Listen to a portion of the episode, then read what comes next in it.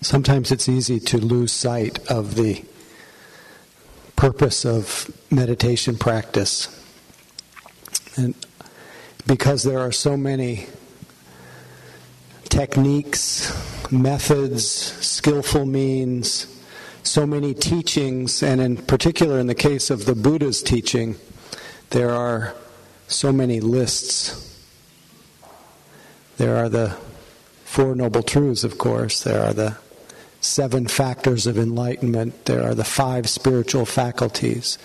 There are the five hindrances. There are the four Brahma Viharas. There are the five five uh, reflections for daily life. There are the what are there eight noble eightfold path, and with a dizzy with such a dizzying array of lists and teachings and methods, one can easily forget that the purpose of the practice is to awaken in us uh, the um, the spirit of freedom and love. It's all about love. There are people who are very technically sound in their meditation practice. There are people that have had many exotic meditative experiences. I've had a lot of experiences. And there have been times in my life where, in my uh, forgetfulness about the purpose of practice, I became quite um, enamored with the fact that I'd had many exotic meditation experiences. And in that, I would forget the whole purpose of it, not to to elevate the sense of myself as a great yogi or an accomplished reader or studier of the Dharma or uh, master of techniques, but uh, I had forgotten about whether I'm loving any better, whether I'm more uh, whether my heart quivers when I meet someone who's in distress, whether I feel uh, am able to, in spite of whatever dis-ease may be going on with my, in this case, the three last three weeks was bad back, whether I can still feel gratitude, and whether I'm being of any benefit to anybody, whether I'm how much I'm irritating the people who have to live with me every day how easy it is to miss that the point of this always revolves around around uh, whether we're loving well. And in the case of the Buddha, it's clear that the his awakening, otherwise sometimes described as seeing through the self illusion, seeing through the illusion of separateness, which is really what happened to him. He sat under the Bodhi tree, like each of us sat under our own Bodhi tree tonight. He sat under the Bodhi tree, and he was met by the very same experiences that you were met with tonight the sensations in the body, states of mind, the different, the different voices of, of Mara, Mara being the personification of the temptations of our mind that say, uh, wouldn't it be better to be doing something else? Or should, you know, I, I wish I didn't have this, I wish I could become this or that. Or he was faced with the same voices, the same doubts, the same unworthiness, the same, uh, the same uh, memories and associations, constant obsession with the with the narrative of self, with the the this quickness of that our mind makes conclusions about how it's going and missing the, the suchness of every present moment.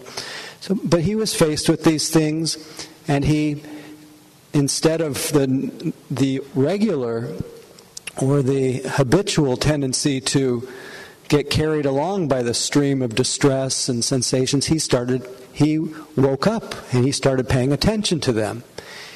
And when he paid attention carefully enough, he saw that everything, absolutely everything that came into his field of awareness, whether it was a sight, a sound, a smell, a taste, a touch, a thought, he saw that every single thing that he thought, felt, experienced was subject to uh, three marks. It, there were three marks. This is another list. So, this is a good one to remember. It's a good one to realize because it's very central in the, in the liberation of the Buddha, and I'll say a little bit later, uh, it's central to the uh, unleashing of our loving heart, our caring heart. So he saw that every experience was marked by change. Everything that had the nature to arise had the nature to pass away. He saw that there was nothing whatsoever in this world of change that could be clung to, that you could cling to and find any kind of reliable sense of happiness. Reliable sense of happiness. Not that there weren't great joys that arose in his mind. In fact, before he was able to pay attention in this way, he aroused his, uh, his um, mental strength and he entered into these great states of concentration, but he didn't let the joy of these overtake him. He let the joy come and go. He just he didn't indulge in it. Instead, he just applied that that great power of mind, that great presence of mind to paying attention. So he saw that everything arises and passes away and he saw that there was nothing whatsoever that could be held on to. And if one did, if, if you did hold on, you would get what some, one of my teachers called rope burn, or you would get, you'd suffer. We cling and we, we suffer. And he saw that there was not anything, because everything had the nature to arise and the nature to pass away. He saw it in such an intimate and microscopic way. He saw that the, none of it nothing in his mind or his body, there was nothing that could be taken to be personal, could be taken to be me or mine. Nothing could absolutely define him. And with this, his mind relaxed and stopped grabbing on, stopped grabbing onto the pleasurable experiences that were changing, stopped being so fearful and aversive to the unpleasant experiences that were changing. And he stopped identifying with. He stopped making every single thing that came into his mind, body, into his experience. He stopped making it all about him. He saw the selflessness of everything how everything was arising according to causes and conditions. Things were coming, arising according to to influences. What he thought about was influenced by the past things that had been thought about, and what his parents had thought about, and what his culture was thinking about. His body was arising according to his parents having gotten together, but it, it, his body was also arising, and the sensations of the body arising according to the elements of earth, air, fire, and water. Not very personal. When we call it my body, when we call it me and we call it mine, there is nothing in this body other than the, the relative sense of individuality and separateness, which we can we all need to acknowledge. But when he looked very carefully, there was nothing that he could find in himself that truly he could say was me and my that existed independently from everything else. Everything was interdependent. Everything was marked by that interbeing. Woven into the tapestry, everything was woven together in the tapestry of life. And so he began to see that there was no separate individuality. Consequently, it, as his heart relaxed, his lens widened beyond that torment of his own internal drama, his own view of himself as such a separate, separate, cut off individual. You ever feel that way?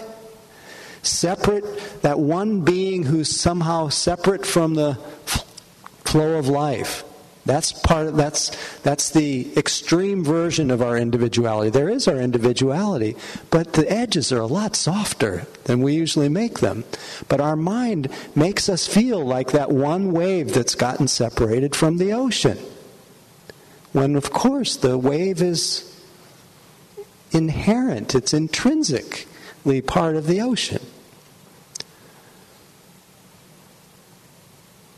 And so as his as these boundaries softened, as he moved from that narrow gravitational field of of all about me, everything's about me, to this wider circle of being, this wider sense of existence, he saw that not only was there no ultimately no self existing independently, but there was no other. And as his lens is, as his lens widened, and you've probably felt this when your lens widens, when you come out of the tangle, as Rumi says, when you come out of the tangle of fear thinking and live in silence for a while, and as he says, flow down and down in ever widening rings of being, you too begin to feel this kinship, this connection. This is why when we sit in this little forest that we create every Tuesday, there's a kind of um, I at least I feel it a, a, kind of warmth that just naturally begins to come as I quiet down and I stop my mind stops separating itself out as much from from all of you and just let myself feel the elements the things that I share with you the the heart space that and I know that what lives inside of me lives inside of you and I just start to melt a little bit and then I slowly start to I don't want to over dramatize this, but I start to fall in love. And we all do this when we come out of the tangle of, of me thinking and live in silence. And in the Buddha's case, what he described is what begins to flow naturally and why we practice, why it's so essential that we practice in such a way that we can really unleash this potential within us. He says that, and you can see from your own experience if you've practiced for a while, what begins to flow naturally from a mind that has moved from that narrow vortex to that wider circle of being. What flows naturally is what he called metta or uh, a kind of universal uh, loving kindness, which is ideally at its greatest is very impartial. It doesn't. It's not sentimental. It it it uh, expands to feel an equal wish that all beings be happy, be able to feel a, a spontaneous affection a spontaneous caring, a spontaneous wish for all beings to be well. And then, as the other, and that's considered that quality of universal loving kindness is considered a divine abode, a, a, a quality that naturally expresses itself when our consciousness is awake and open. It is, it is our divinity, it's our natural, it is, it is the expression of our natural state. And when I say our natural state, it doesn't mean our conditioned state. Our conditioned state is very small and tight and very sentimental. It's, our love is often just, just uh, um, shared with only the nearest and the dearest. But this universal loving kindness is expansive. And of course, we start by feeling, hopefully, feeling more open and loving toward the people nearest and dearest to us. And it's one of the ways that we actually cultivate this. But eventually, it expands to include everyone. And as our consciousness comes out of that tangle of me and mine and all about me, uh, we feel uh, we feel the breaking of our hearts when we uh, today, uh, now I, as soon as I start to talk about compassion, I I think about something I just read in the paper today about a, a f- uh, family in Mill Valley whose five year old son just, uh, along with the other kids in his class, came down with uh, influenza, and this five year old little boy didn't make it. He died. And, you know, as a parent and as a, just another human being, that, that's incredibly heartbreaking. You, it's so easy for all of us when we come out of the tangle of our fear thinking or our own internal drama to just feel such a resonance with that boy, with, with that boy's parents, with all the with all the people will be affected by that by that pain. And this there's there is so much to open to every day. It can be overwhelming. But as our heart becomes more open, more expansive, our hearts can accommodate a larger circle of compassion. We can bear it a little more. And not to just stop there, when our hearts begin to open, when we when that unleashing of love happens, and that's the promise of practice. Not only can we respond, our hearts break and quiver in the face of, of suffering, and we be able to see that that is the nature of our hearts. We don't have to hide away in fear and dullness, but we can also respond with a great sense of rejoicing when we see someone around us who's happy, who's experiencing good fortune, who's experiencing what the Buddha called mudita. Or what we're experiencing is the sense of mudita, or altruistic or sympathetic joy. And as our hearts become wide enough, and your heart right now, even in this room, if you stop thinking of yourself as a puny little suffering, unworthy, not enough individual, just let that thought go for a moment. And before the next one comes, just notice how big your heart and mind is. They're one word in Pali and Sanskrit, chitta. How big, how, how small is your heart and mind when you don't put any kind of limit of an idea? Is there really any inside or outside, any limit, any height or depth? Your heart is boundless. Your mind is boundless. It's the same thing. It's completely inclusive. Just let unfurl your mind for a moment. Just let it let it take everyone in this room in. You know, we often think of ourselves as I'm sitting in this room, and that's a conventional understanding. I'm sitting in this room, you're sitting in this room.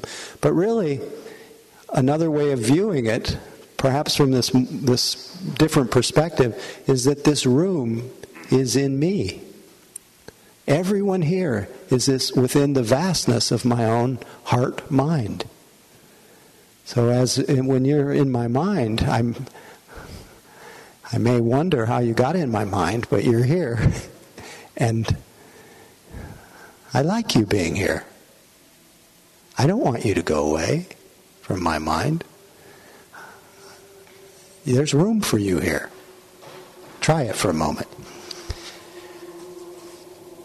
The good news is, with this expanse, this unleashing of love, compassion, and joy, it's not limited to just this, uh, this ooey gooey, warm, cozy uh, love, but it's but the vastness, because it, the vastness of your own heart, this may sound vague to you right now, but the vastness of your own heart is immovable.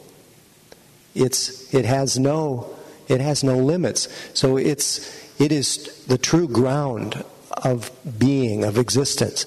And by being immovable, it also has within it the very, very useful and important quality. Because it's, we're not just a blank nothing. Even though our minds or our hearts are like the sky, we are filled with consciousness and all the all the qualities that come with consciousness. That capacity to love intelligence compassion joy and last but not least the culmination the balancing for all those juicy qualities that can break our heart every day.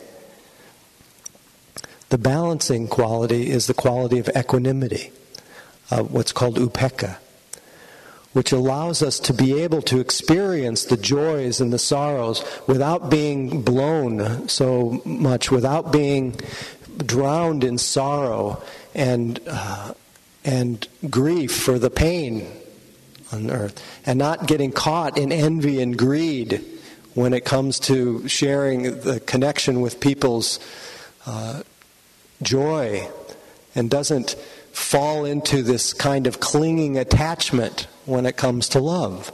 Equanimity balances that. And this is the and equanimity is not without love. Equanimity is also a, quality of love that is marked by a quality of impartiality. It, uh, it open, it's open to everyone, this quality of equanimity. But it's also called grandmotherly love, equanimity. It's that love that can see that it loves it loves every it loves their like a grandmother loves their child but doesn't interfere too much. That knows their kid's going to their grandchild is going to do what they do whether whether I like it or not whether you like it or not.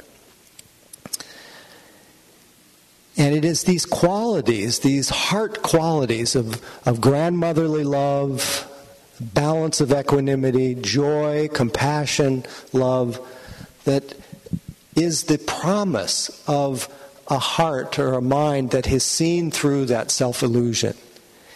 And even if we have not seen through the self illusion, we can every day of our lives, we can arouse these qualities. We can remind ourselves of these qualities because they are unconditioned qualities. They are intrinsic to us. So we need to every day. See, we should ask ourselves, am I loving well today?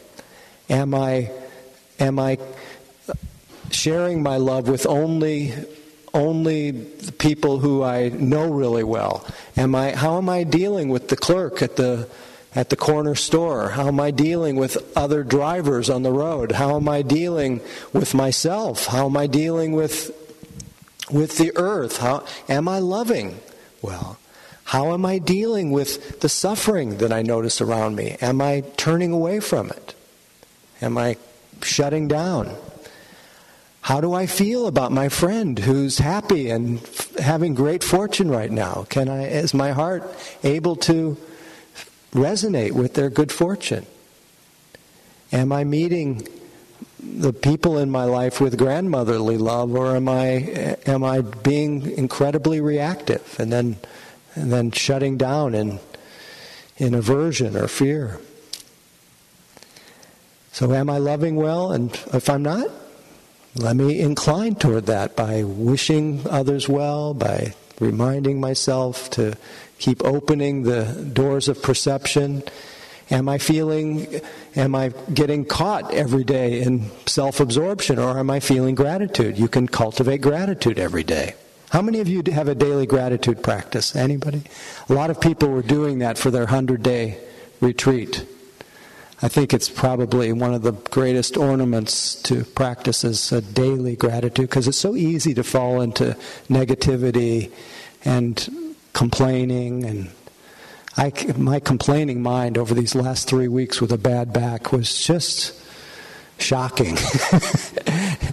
and uh, hopefully, just for a little bit of in these last period, and as I've been feeling a little better, it's the gratitude starting to sneak in again. And but little gratitude. Uh, what else?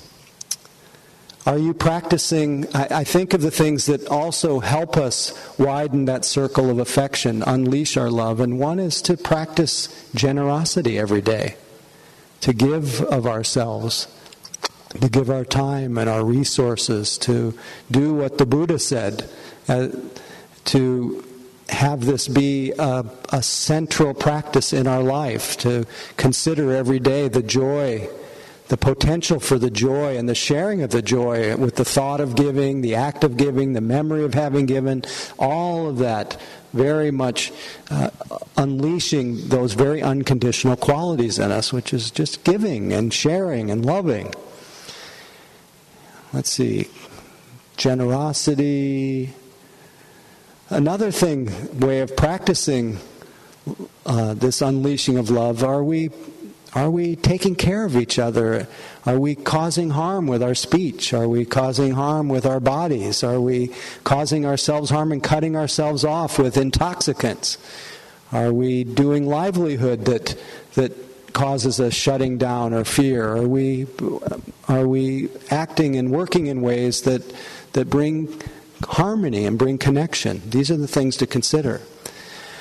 But it is really all about love.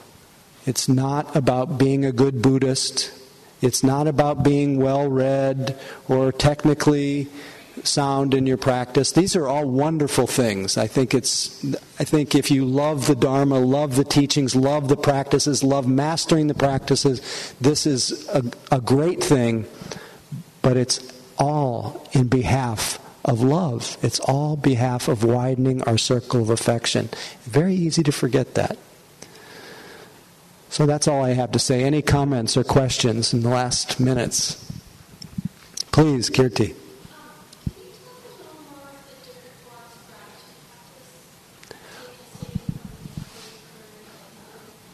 Well, the different forms of gratitude practice, there, I, I do not know any particular formal uh, gratitude practice other than the ones that I've created myself. But there, but the encouragement to practice gratitude was right from one of the one of my favorite teachings of the Buddha, where he said, "To the two most rare beings in this world, the two most rare beings in this world are those who feel gratitude and those who benefit others."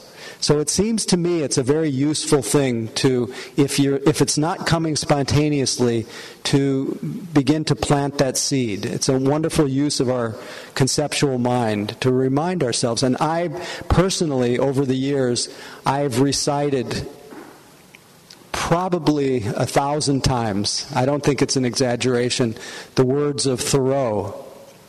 And I've shared them with others. Uh, it's the what he, how he puts it, and because, and the reason I use this quote is because I feel so. What I what he points to is what I feel most grateful for, which is this existence, this precious human birth, etc., etc. But he goes, he says it like this. I'm grateful for what I am and what I have. My thanksgiving is perpetual.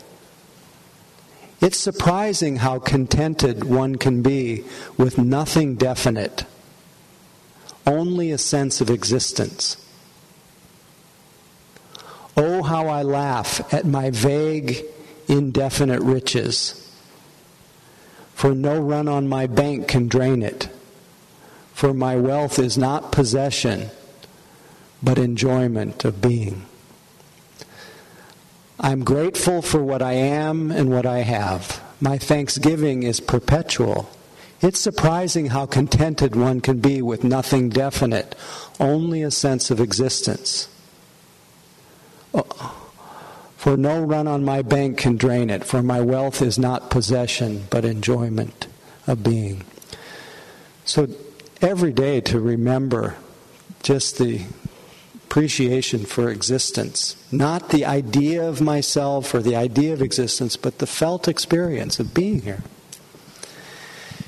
And then I, have been, since I had my back, I, sometimes gratitude by comparison is, even though it's the, not the highest kind of gratitude, when I go to the chiropractor, that I've been going to since I hurt my back, I run into someone who my wife worked for, uh, a chiropractor who my wife worked for 25 years ago, who I also used to see as a chiropractor. And he has since had uh, several strokes. He is, uh, he is, I forgot the word, legally blind. He is, uh, his situation is very challenging. But every day he's, he's there working his, his, um, his body. He's, he's learning how to compensate and see, and he gets around. And when I thought about my little my little bourgeois problem in my back. It's you know, it was it's been painful. I have to admit it. It's been really uncomfortable. But when I put that in perspective, what some people experience, I'm grateful for this for the mildness of this particular um, kind of dukkha. That at least presently I'm not experiencing that, and we I may, who knows. But I'm grateful for the. It just makes me it makes me grateful. And that's not, the, like I said, it's not the best kind of, the comparing mind is not the best kind of way of thinking of gratitude.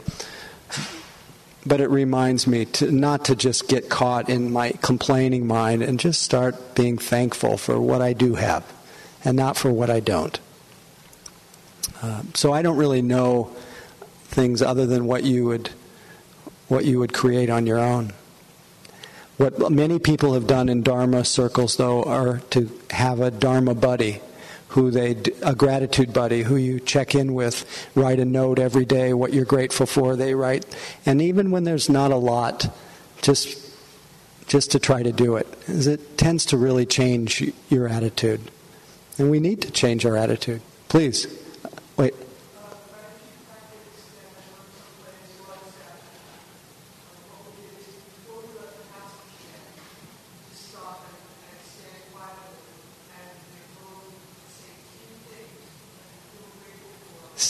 invoke 10 things that you feel grateful for. Right then, meaning right before what? Before you go out to your day, stop and, and reflect on 10 things that you're grateful for. Beautiful. Thank you. Patricia.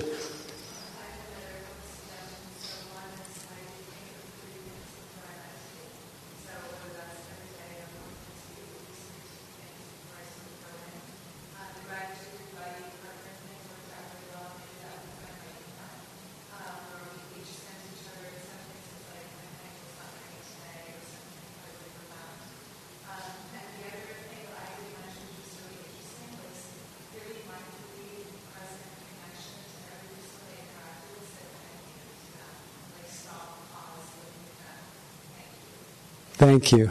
Say thank you.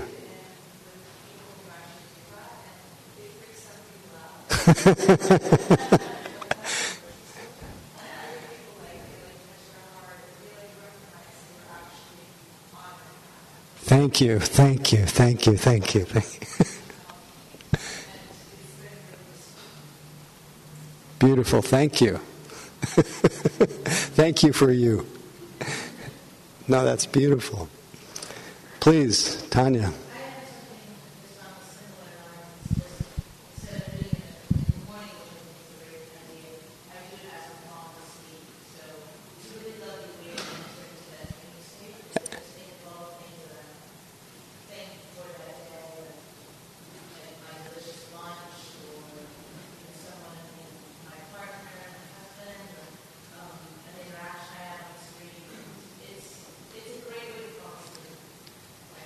Beautiful. Thank you.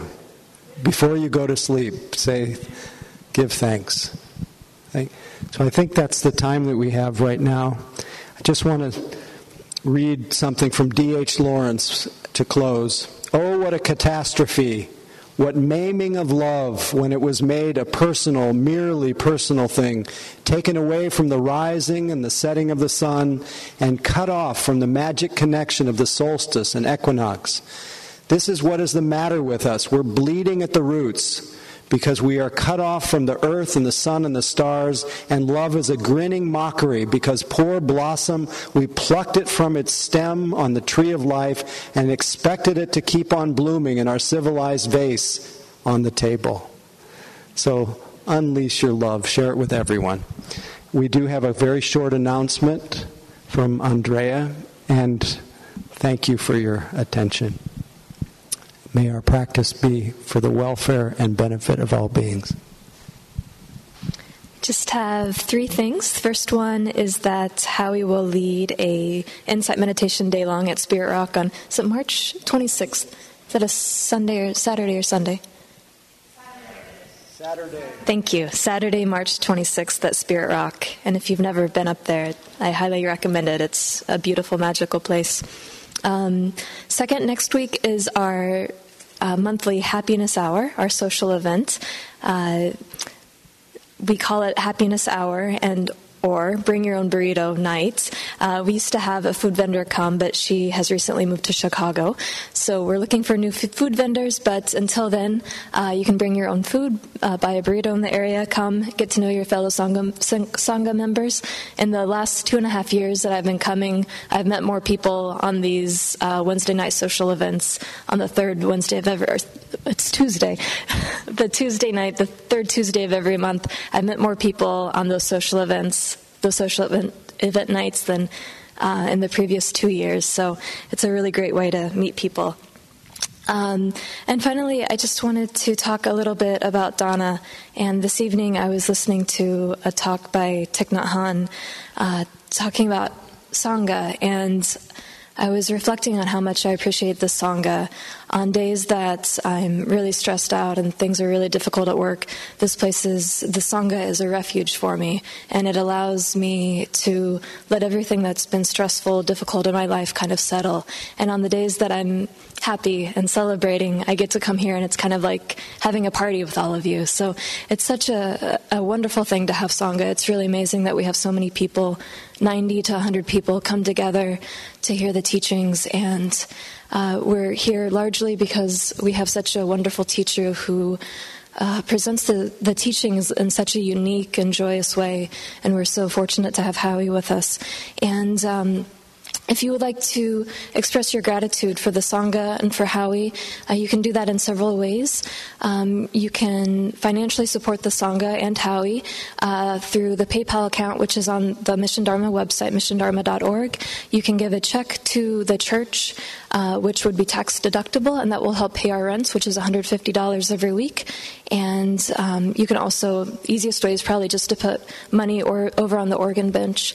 And um, that money goes to pay the rent, to help Howie, and also to pay for things for the Sangha, uh, like tea and new cushions. So um, it's a way to express your appreciation for everybody who comes and to keep the Sangha going and to support each other. So thank you so much. Have a beautiful evening, and we'll see you all next week for the Happiness Hour. Take care. Bye bye. Thank you, Andrea. Anyway, thanks for your practice, and please uh, be mindful as you drive. Sweet dreams. Thank you for listening. To learn how you can support the teachers and Dharma Seed, please visit dharmaseed.org slash donate.